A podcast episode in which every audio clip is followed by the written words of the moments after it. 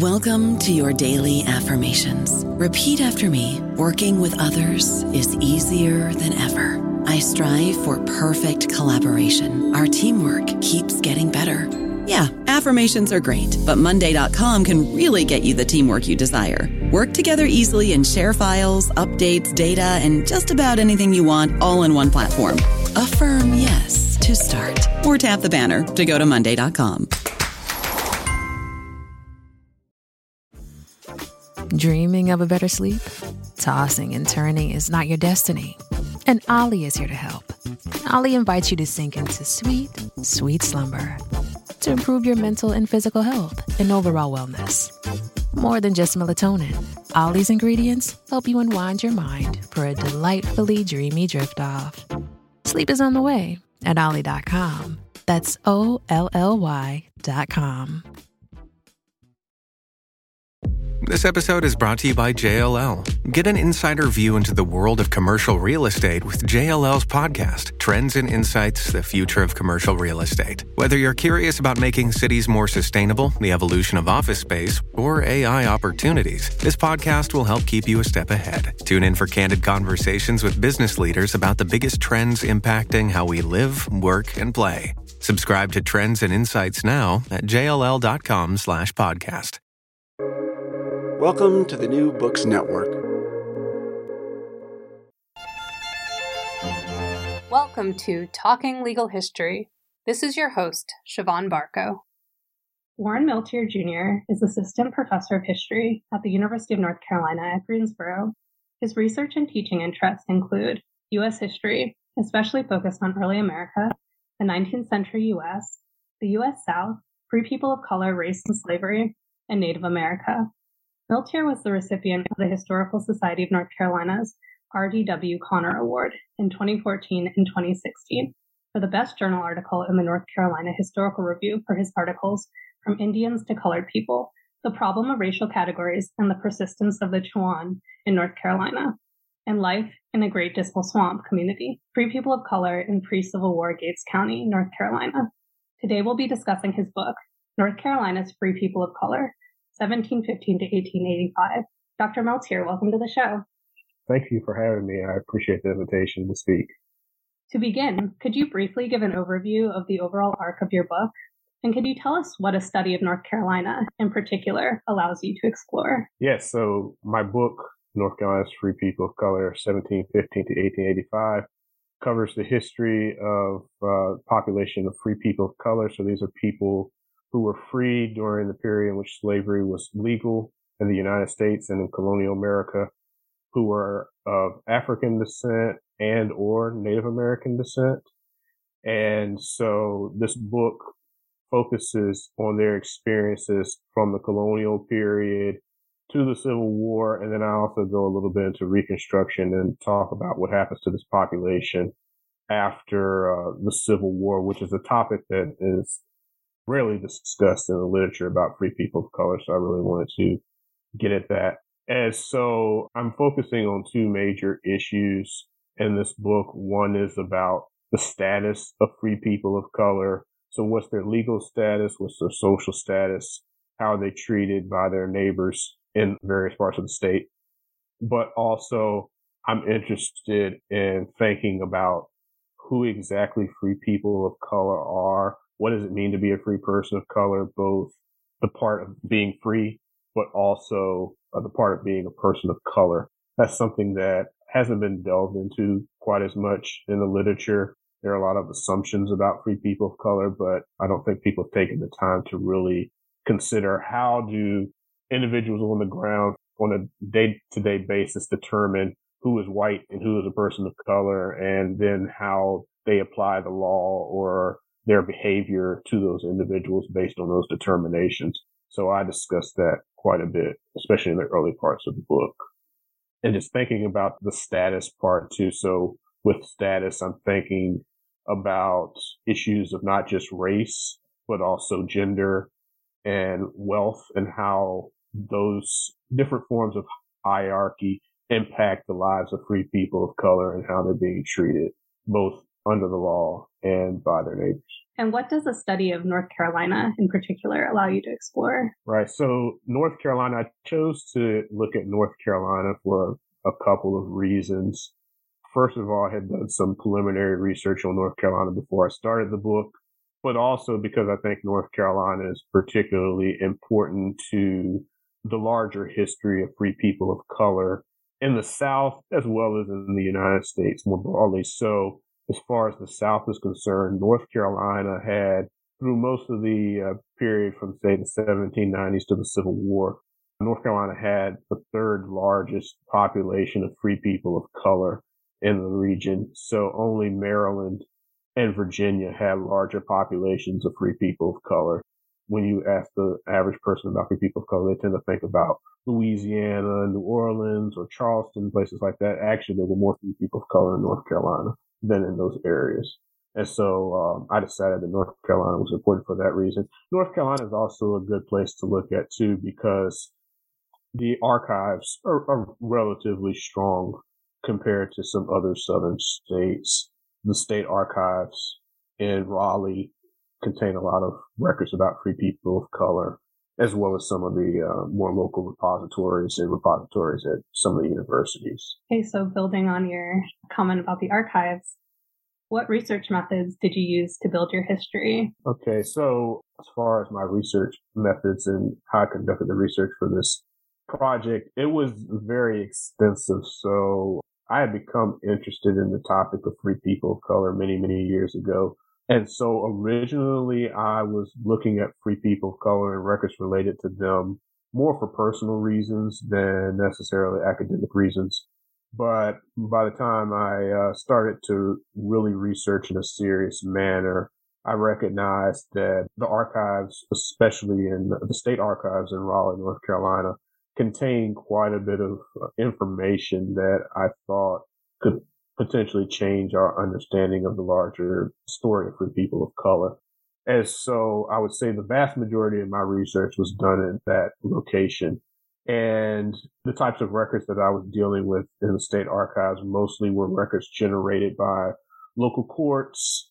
So these would have been records such as minute books, apprenticeship records, criminal records, civil court records, occasionally newspapers. I use those as well.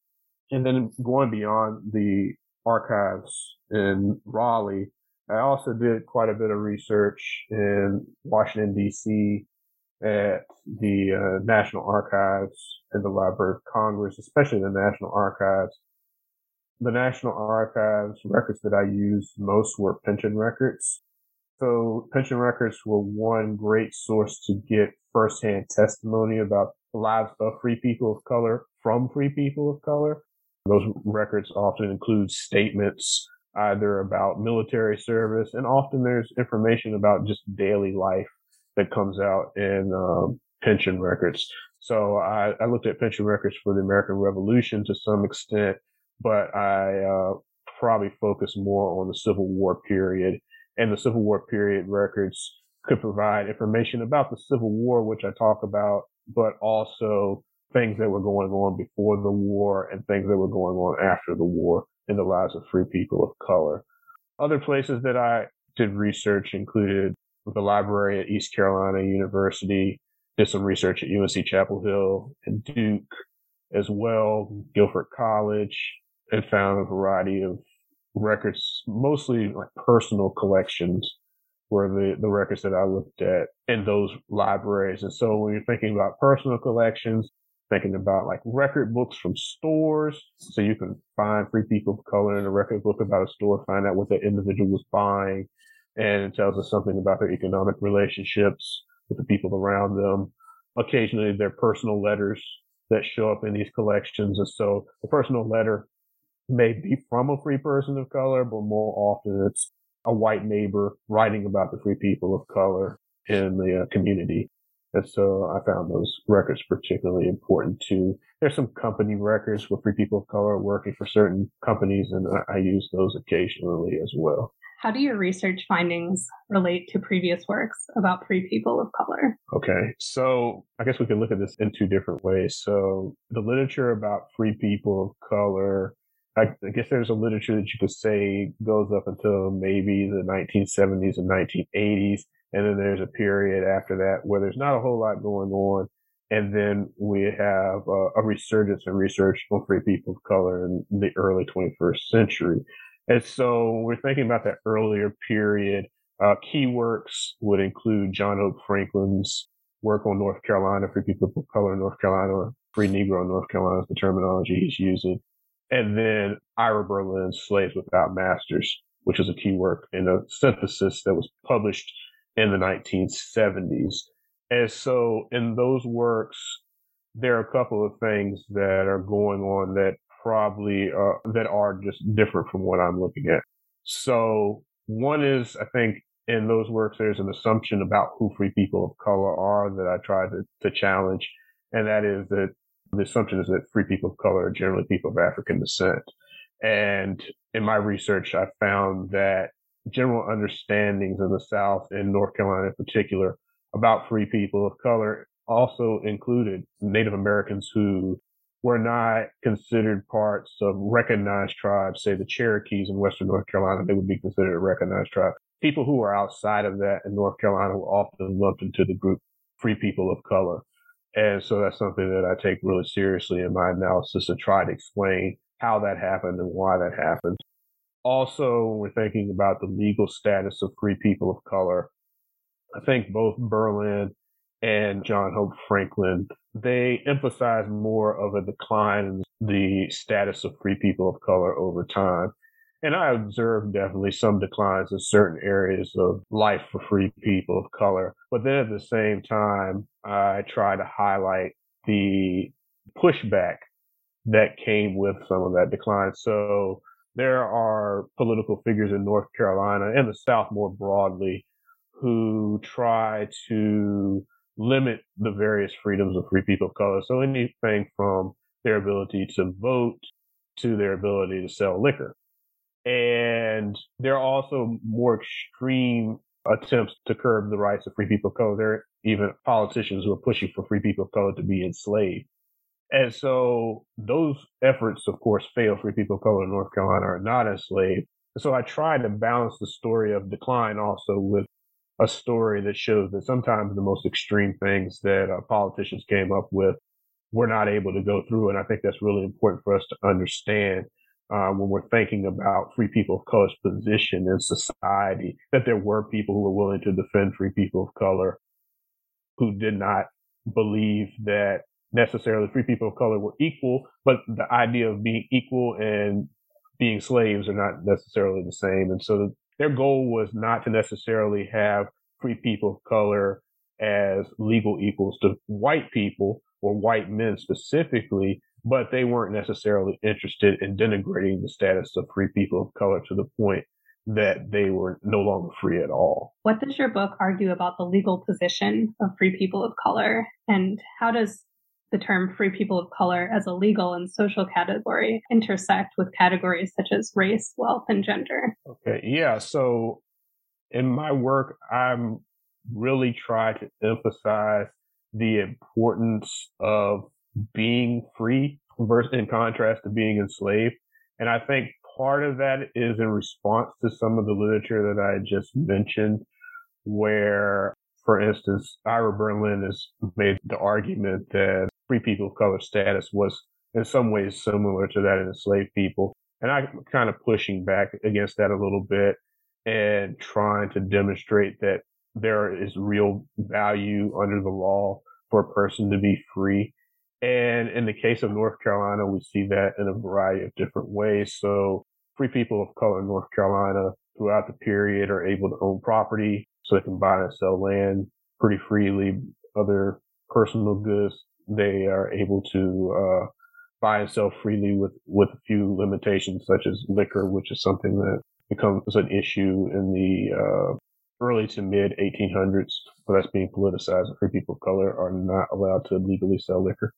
But generally speaking, they do have all these other freedoms. And so when you're thinking about where do free people of color fit relative to the position of white people in society versus enslaved people, I see more similarities in their status to that of white people than I do to the enslaved people. Enslaved people under the law are being looked at as property and free people of color don't have that status. Even when free people of color are being um, punished for crimes and lose certain liberties, they ultimately do have the ability to go to court and make complaints if they're being treated poorly. Now, whether they get a fair hearing there, that's another question, but I still take seriously the fact that they do get a hearing at all. And some of the opportunities that they have just are not similar to enslaved people. And so I, I do make a case for that in my project. Also, when you're thinking about their status in connection to wealth and gender, I try to emphasize how important that is.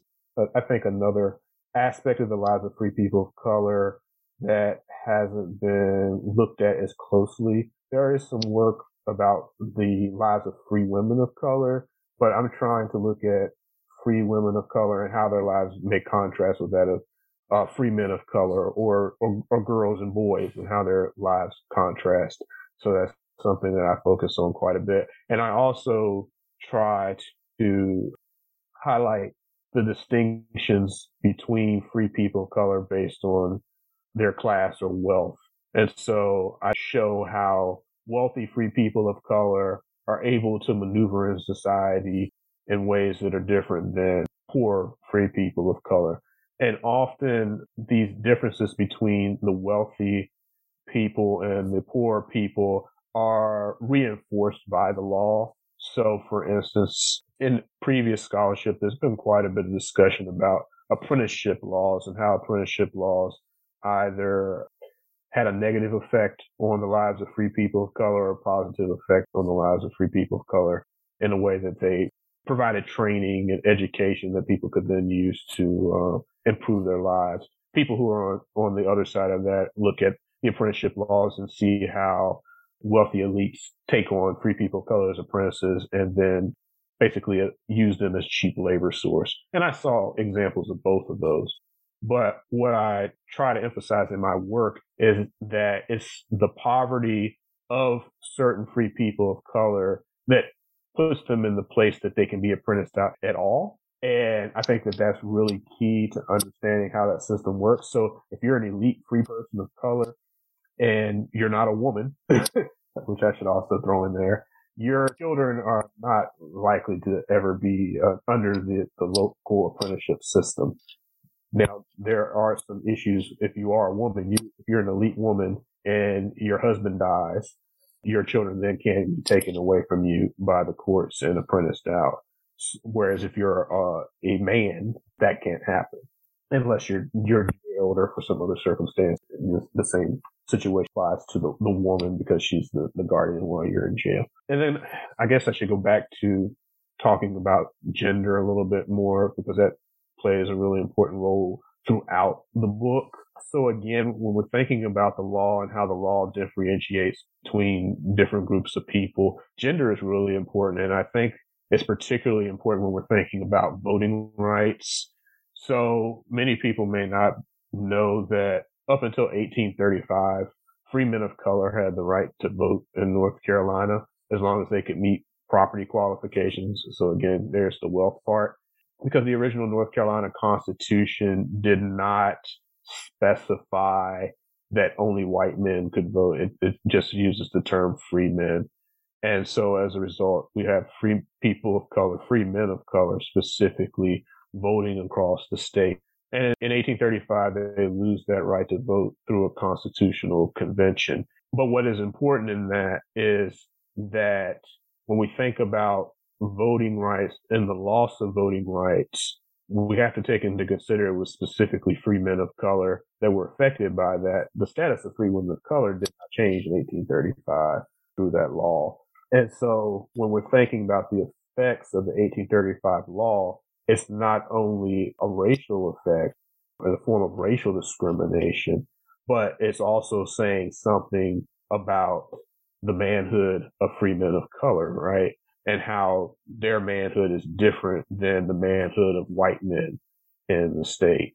I don't know about you, but I'm very busy and I don't have a lot of time to cook. That's why I subscribe to Factor. Eating better is easy with Factor's delicious, ready to eat meals. Every fresh, never frozen meal is chef crafted, dietitian approved, and ready to go in just two minutes. You'll have over 35 different options to choose from every week, including Calorie Smart, Protein Plus, and Keto. These are two minute meals. Factor meals are ready to eat and heat, so there's no prepping, cooking, or cleanup needed.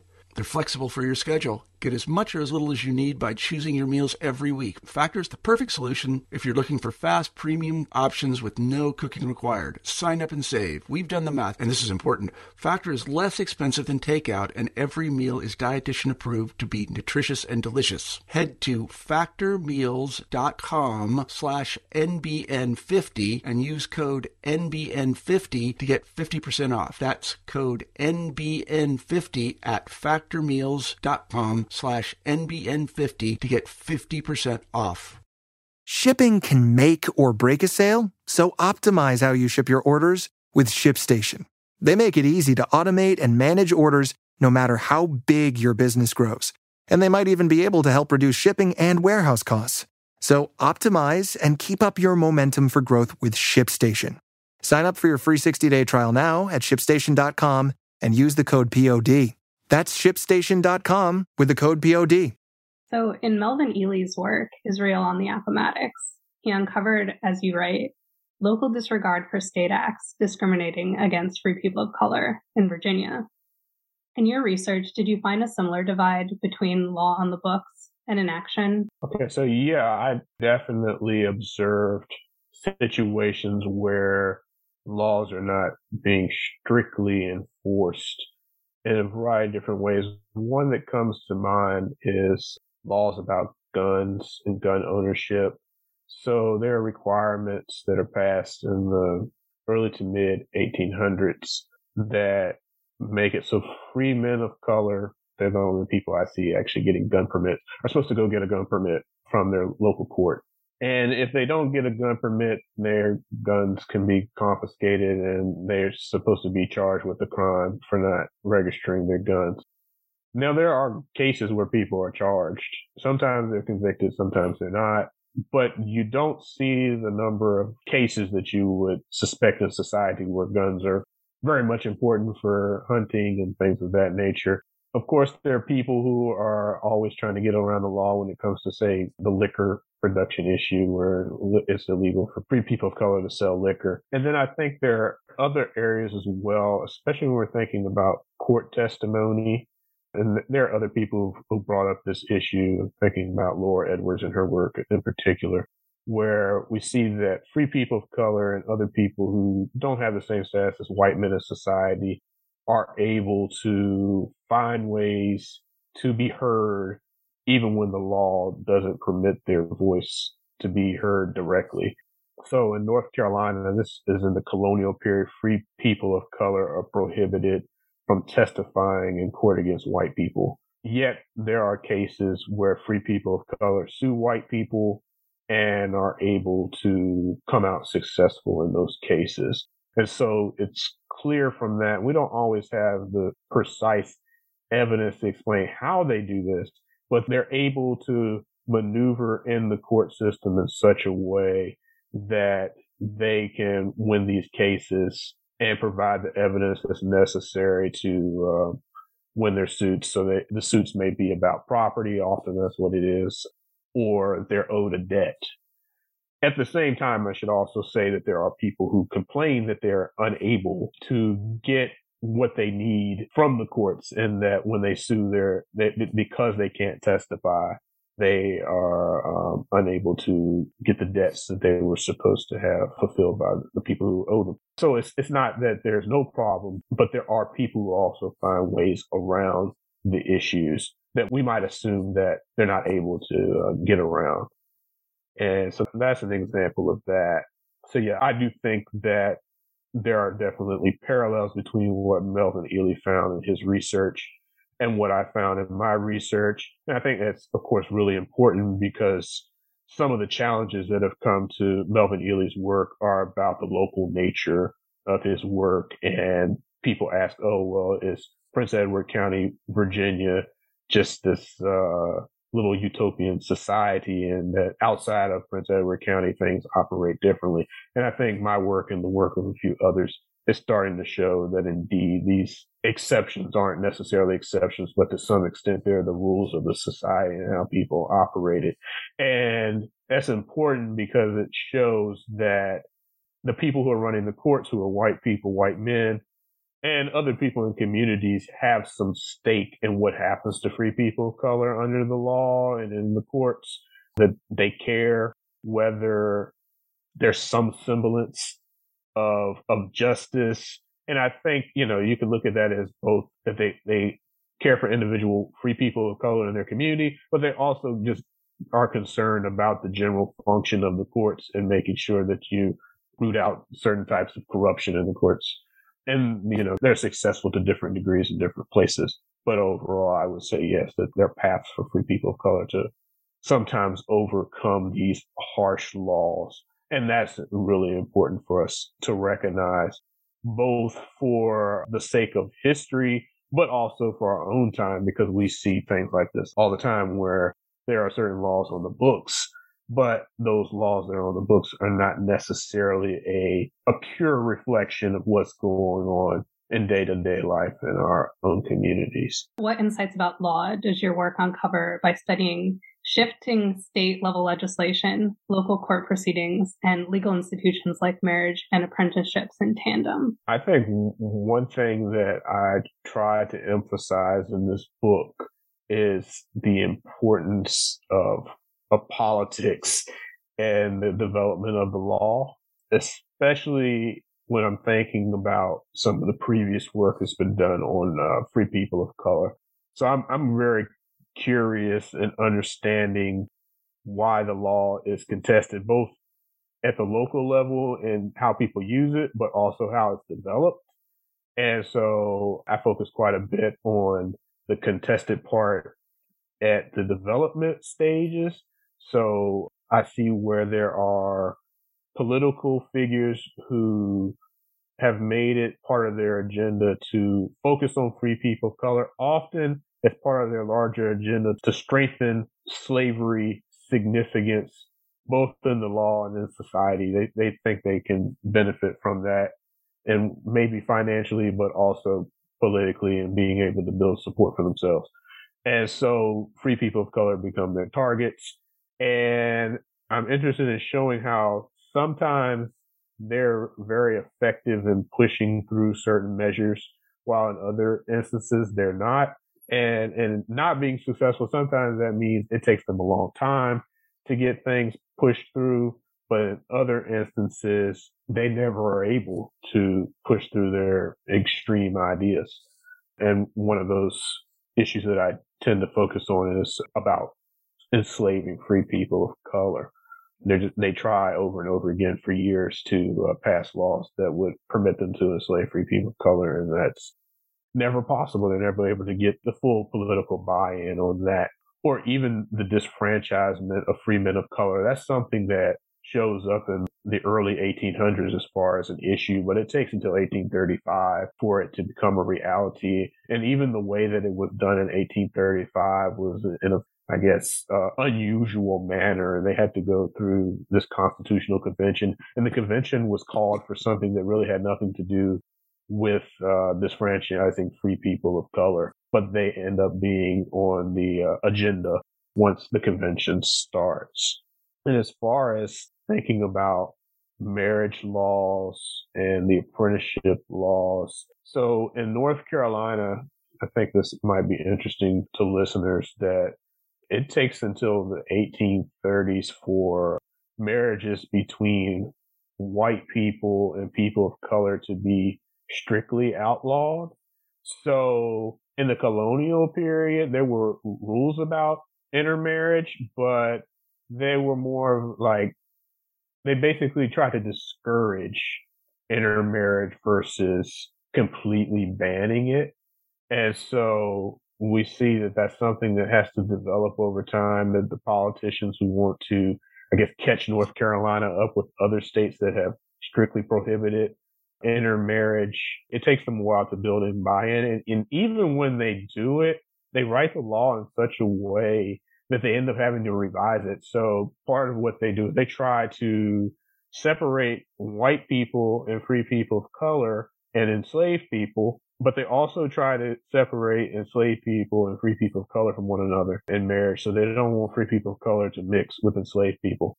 And eventually they get rid of or they they make that part of the law uh, less strict and require that free people of color get permission from the uh, people who are holding the enslaved people in bondage before they can marry them.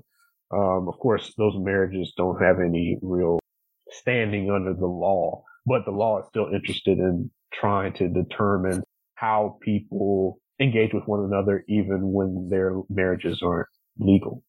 Uh, and, and, you know, recognized in the same way that a marriage between a, a white two white people is, is recognized, or a marriage between two free people of color is recognized. And then thinking about the apprenticeship laws, the apprenticeship laws are interesting because it's a place where political figures are able to use class distinctions and racial distinctions together to attack a certain segment of free people of color. So originally, when the apprenticeship laws were developed in the colonial period, those laws required that free people of color as well as white people be given a certain amount of education, reading and writing skills, basic math skills as part of their apprenticeship agreement.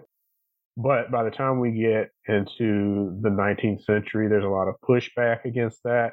And so we see those rules evaporate that protect these guarantees for free people of color. So at a certain point, we get into the 1820s, 1830s, free people of color are no longer guaranteed the right to have an education as part of their apprenticeships, whereas now that's something specific to white people. So if you apprentice a white child out, that child is still supposed to be given an edu- basic education. What's interesting is that at the local level, some courts try to provide free people of color with something else to fill in for the lack of education that they receive. So often it might be a little bit more money or extra clothes, extra tools, something that they'll receive after the end of their apprenticeship. But overall, it's still important to recognize that apprentices who are coming mostly from poor families are targets of the more radical pro-slavery people of the time who are trying to overall denigrate the status of free people of color and and poor people in particular become targets of that. And adding to uh, the discussion of apprenticeship and how that changes over time is that there's a loosening of the rights of poor men, free men of color, and their rights over their families. So the apprenticeship laws are changed in the 19th century so that children who are in a family with a mother and father, if the parents are, are too poor, and that's up to the courts to decide or the justices of the peace to decide, that those children can be taken away too. And so the original apprenticeship laws of the colonial period only focused on women and their children. So unmarried women, widowed women, tended to be the targets of the colonial apprenticeship laws. And by the time we get into the 19th century, that's been expanded to uh, poor free men of color as well. So again, free men of color who are, are wealthy, slave holding free men of color, you don't see them being targeted by these apprenticeship laws. But in a few cases, you do see poor free men of color who are deemed unable to take care of their families. They're targeted and their children are taken away. And of course, the problem for all groups of people who have their children taken away is that because they don't have the labor of their children, it often pushes their families deeper into poverty. How did the law impact North Carolina's free people of color in the Civil War era? And I'm defining the Civil War era broadly here to encompass the lead up to the war and continuing into Reconstruction. And uh, relatedly, how was the legal status of North Carolina's free people of color affected by the Supreme Court's Dred Scott decision? So I, have mentioned before that there were efforts to try to enslave free people of color or push them into slavery. So there are uh, several politicians, mostly Democrats at the time of the 1850s, that are working diligently to um, have a more clear line between people of color and white people in society. And part of doing that would to be to force uh, free people of color into slavery. So what they want to do is they want to give free people of color a certain amount of time to either leave the state or if they choose not to leave the state for them to be enslaved. That's what these bills that they propose say. And time and time again, these bills that they propose are defeated in committee. They don't, they don't receive a full vote. And one of the reasons that's given for not accepting these bills and pushing them further through the uh, legislative process is that that free people of color are citizens of the state of North Carolina and that the lawmakers in these committees are concerned that if they were to push these laws forward, that it would threaten freedom overall as a status, but also that it would be a challenge to the North Carolina Constitution. And they believe that free people of color are protected under that Constitution as citizens of the state. And so what happens over time is that these bills, even though they're, they're defeated, the individuals who are their proponents, one is named Lott Humphrey. He, he proposes these bills multiple times into the Civil War period and time and time again, they're defeated. And so by the time we get to the Civil War period, the Dred Scott decision has already come through the U.S. Supreme Court. And that decision suggests that, you know, free people of color um, and other people of color are not citizens of the United States. But what we see is that at the state level in North Carolina, that's not what the majority of people in the, legislature think, and including Democrats. So to some extent, this is a uh, internal debate within the Democratic Party, which is the more conservative party of the time that there are Democrats who are not willing to go that far and um, say that free people of color are not citizens. I think they see that as just, it's a slippery slope and it's something that they want to avoid. And as we get deeper into the Civil War and the Reconstruction period, uh, the status of free people of color changes in certain ways, especially when we're thinking about Civil War impressment and the role that Civil War impressment played in limiting the freedoms of free people of color. Now, impressment is something that's not only targeting free people of color. White people are being impressed into the military, service white men, and people's property is being confiscated and all those kind of things. But when we're looking at impressment specifically of free people of color, free people of color are often being forced to work fortifications during the war. So they're digging trenches, building breastworks, things of that nature. They're hauling things, uh, so military supplies, food, all that kind of, of work. And so that I would say is a a significant change in the legal status of free people of color compared to the rest of the period because during the war we really see free people of color's ability to to move freely being challenged we see their ability to choose their own work being challenged. And those are things that free people of color had not dealt with to quite the same degree in earlier times. And then as we get into the post-war period, the laws that were developed to deal with free people of color are, are seen as a model for white politicians immediately following the Civil War. So following the Civil War, the enslaved population is, is freed.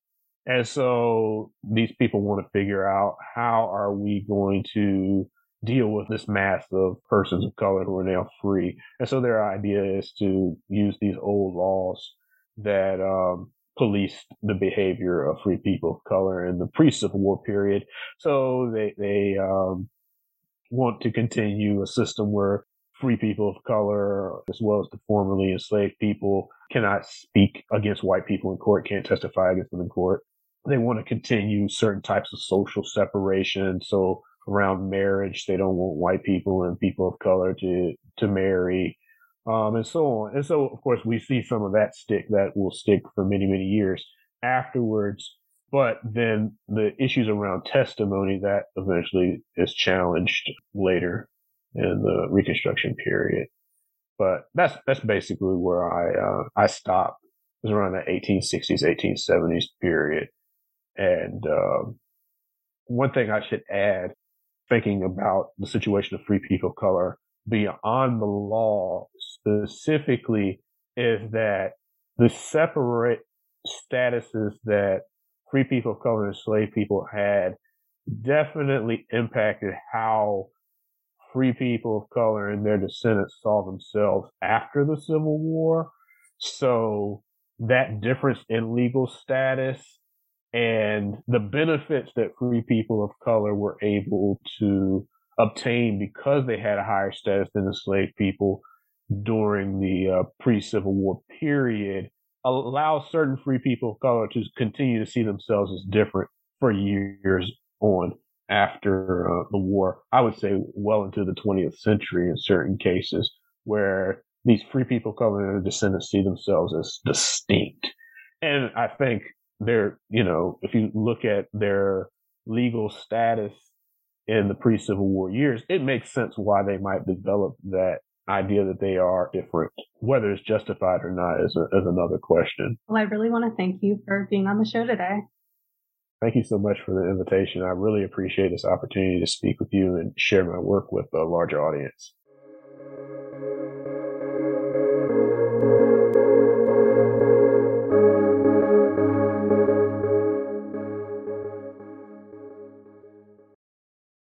Lucky Land Casino asking people what's the weirdest place you've gotten lucky? Lucky? In line at the deli, I guess? Aha, in my dentist's office. More than once, actually. Do I have to say? Yes, you do. In the car before my kids' PTA meeting. Really? Yes. Excuse me, what's the weirdest place you've gotten lucky? I never win and tell. Well, there you have it. You can get lucky anywhere playing at LuckyLandSlots.com. Play for free right now. Are you feeling lucky? No purchase necessary. Void where prohibited by law. 18 plus. Terms and conditions apply. See website for details.